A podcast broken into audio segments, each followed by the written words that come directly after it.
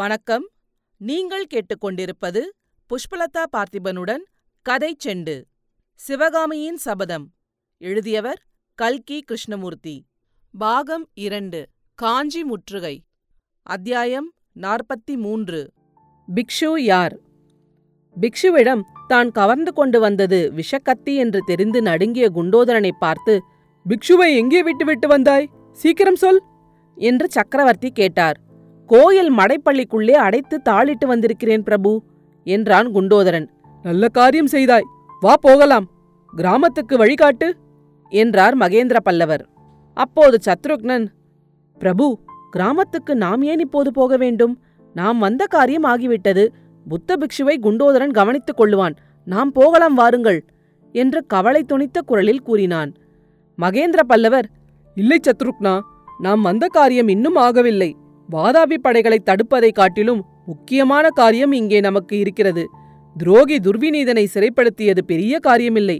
நாகநந்தி பிக்ஷுவை சிறைப்பிடித்துக் கொண்டு போனோமானால் இந்த யுத்தத்தில் நமக்கு முக்கால் பங்கு வெற்றி கிடைத்துவிட்டது என்றார்.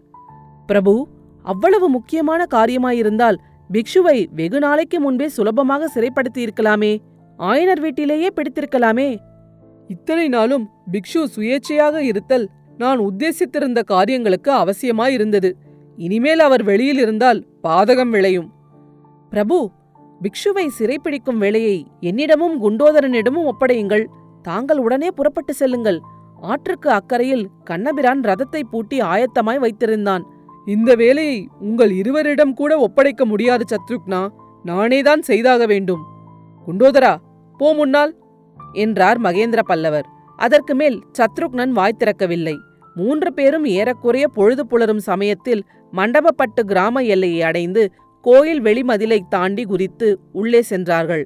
மடைப்பள்ளியின் கதவு வெளித்தாளிட்டபடி இருந்தது. சற்று கர்வத்துடனேயே குண்டோதரன் அந்த வெளித்தாளை அப்புறப்படுத்தி கதவை திறந்தான். மூவரும் உள்ளே பிரவேசித்தார்கள். நாலாபுறமும் நன்றாய் பார்த்தார்கள். மடைப்பள்ளியின் உட்புறம் சூனியமாய் இருந்தது.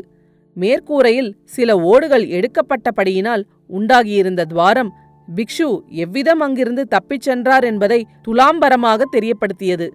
நினைத்தேன் சத்ருக்னா பிக்ஷுவை சிறைப்பிடிக்கும் வேலையை உங்களிடம் நான் ஒப்புவியாததன் காரணம் இப்போது தெரிகிறதா? என்றார் மகேந்திர பல்லவர். குண்டோதரா பல்லவேந்தர் கூறியது காதில் விழுந்ததா? காஞ்சி ஒற்றர் படைக்கு நீ அழியாத அவமானத்தை உண்டு பண்ணிவிட்டாய் என்றான் சத்ருக்னன். எஜமானே அந்த அவமானத்தை இன்றைக்கே போக்கிவிடுகிறேன். கருணை புரிந்து தங்களிடம் உள்ள கத்தியை இங்கே கொடுங்கள். நாகநந்தி பிக்ஷு இந்த கிராமத்திலேதான் இன்னும் இருக்க வேண்டும். நாளை பொழுது விடுவதற்குள் அவரை கண்டுபிடித்து அவருடைய தேகத்தில் இந்த விஷக்கத்தியை பறித்து கொள்ளாவிட்டால் என்னுடைய நெஞ்சிலே இதை பறித்து கொண்டு உயிரை விடுவேன். என்றான் குண்டோதரன். சத்ருக்னன் கத்தியை குண்டோதரனிடம் கொடுக்க எத்தனித்தபோது மகேந்திர பல்லவர் குறுக்கிட்டு அதை வாங்கிக் கொண்டார். குண்டோதரா இந்த மாதிரி அசட்டுத்தனமான சபதம் இனிமேல் செய்யாதே. புத்த பிக்ஷுவின் உடம்பில் இந்த கத்தியை நீ செலுத்த முடியாது. அவருடைய தேகம் வஜ்ரதேகம். அவரை குத்தினால் கத்தியின் முனைதான் மழுங்கும் அப்படி அவரை நீ காயப்படுத்தினாலும் இந்த கத்தியில் உள்ள விஷம் அவரை கொல்லாது என்றார் மகேந்திர சக்கரவர்த்தி. அது எப்படி பிரபு? பிக்ஷு மந்திரவாதியா? மந்திர சாதனங்களில் உங்களுக்கு கூட நம்பிக்கை உண்டா? என்று கேட்டான் சத்ருக்னன். மந்திரமும் இல்லை மாயமும் இல்லை. விஷத்தை விஷம் ஒன்றும் செய்ய முடியாதல்லவா? புத்த பிக்ஷுவின் தேகத்தில் ஓடும் ரத்தம் விஷம் கலந்த ரத்தம் எத்தனையோ காலமாக விஷ மூலிகைகளை அருந்தி உடம்பையே விஷமயமாக செய்து கொண்டவர் அந்த மகான். ஐயோ என்ன பயங்கரம்? என்றான் சத்ருக்னன்.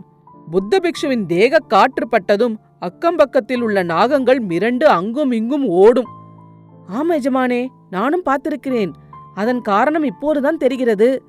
என்று குண்டோதரன் கூறியபோது அவனுடைய உடம்பு நடுங்கிற்று.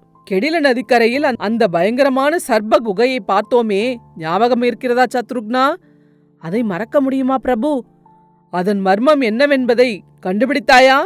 என்ன யோசித்தாலும் யூகிக்க முடியவில்லை. நான் சொல்லுகிறேன் காஞ்சி கோட்டையை வேறு வழியில் பிடிக்க முடியாவிட்டால் கோட்டைக்குள் இருக்கும் குடி தண்ணீரிலெல்லாம் விஷத்தை கலந்துவிடலாம் என்பதற்காகத்தான். என்ன கொடுமை? இவ்வளவு கருணாமூர்த்தியான புத்த பெருமானின் பெயரால் ஒரு புத்த பிக்ஷுவால் செய்யப்படுகிறதா? என்னால் நம்ப முடியவில்லையே என்றான் சத்ருக்னன். நம்ப முடியாத காரியம்தான் ஆனால் புத்த பிக்ஷு நிஜமான புத்த பிக்ஷு இல்லையே. காவித்துணியையும் பௌத்த சங்கங்களையும் தங்களுடைய காரியங்களுக்காக உபயோகப்படுத்திக் கொள்ளும் மிக மிக சாமர்த்தியசாலியான ஒற்றன் அல்லவா அப்பேற்பட்ட கிராதக கொலைபாதகனை கொல்லாமல் விட வேண்டும் என்கிறீர்களே. கொல்லுவதனாலும் பயனில்லை. சிறைப்பிடித்து வைத்தோமானால் புலிகேசியிடம் நாம் நடத்தும் யுத்தத்தில் ஒரு பெரிய ஆயுதமாக பிக்ஷு உபயோகப்படுவார். பிரபு பிக்ஷு யார்? என்று கேட்டான் சத்ருக்னன். ஓர் யூகம் இருக்கிறது. நிச்சயமாக தெரிந்த பிறகு சொல்கிறேன் சத்ருக்னா. நீயும் உன் சீடன் குண்டோதரனும் இதுவரையில் பல்லவ சாம்ராஜ்யத்துக்கு எவ்வளவோ மகத்தான சேவைகளை புரிந்திருக்கிறீர்கள். ஆனால் அவை எல்லாவற்றையும் விட பரம முக்கியமான காரியம் உங்களால் இப்போது ஆக வேண்டியிருக்கிறது. நான் சொல்லுவதை இருவரும் கவனமாக கேட்டு அந்தபடி செய்தால் காரியம் ஜெயமாகலாம். என்ன சொல்லுகிறீர்கள்? தங்கள் சித்தம் பிரபு கட்டளைப்படி அணுவும் பிசகின்றி நடந்து கொள்கிறோம் என்றான் சத்ருக்னன். பொழுது புலரும் நேரத்தில் பன்னீர் மரத்திலே மலர்ந்து குலுங்கிய புஷ்பங்கள் கம் என்று மனம் வீசின.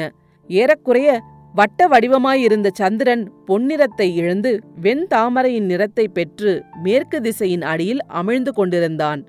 அந்த அதிகாலை நேரத்தில் கோயில் பிரகாரத்தில் மடைப்பள்ளி வாசலில் மகேந்திர சக்கரவர்த்தி அமர்ந்து சத்ருக்னனையும் குண்டோதரனையும் அருகில் உட்காரச் சொல்லி அவர்கள் செய்ய வேண்டிய காரியங்களைப் பற்றி கூறினார். ஒற்றர்கள் இருவரும் மிக கவனமாக கேட்டுக்கொண்டார்கள். அடுத்த அத்தியாயத்தில் விரைவில் சந்திப்போம். கதை செண்டு பற்றி உங்கள் நண்பர்களிடமும் உறவினர்களிடமும் பகிரவும். உங்கள் கருத்துக்களை கமெண்ட்டுகளில் பதிவிடுங்கள். உங்கள் கருத்துக்களை கேட்க ஆவலுடன் காத்துக் கொண்டிருக்கின்றேன். நன்றி. நீங்கள் கேட்டுக்கொண்டிருப்பது புஷ்பலதா பார்த்திபனுடன் கதை செண்டு.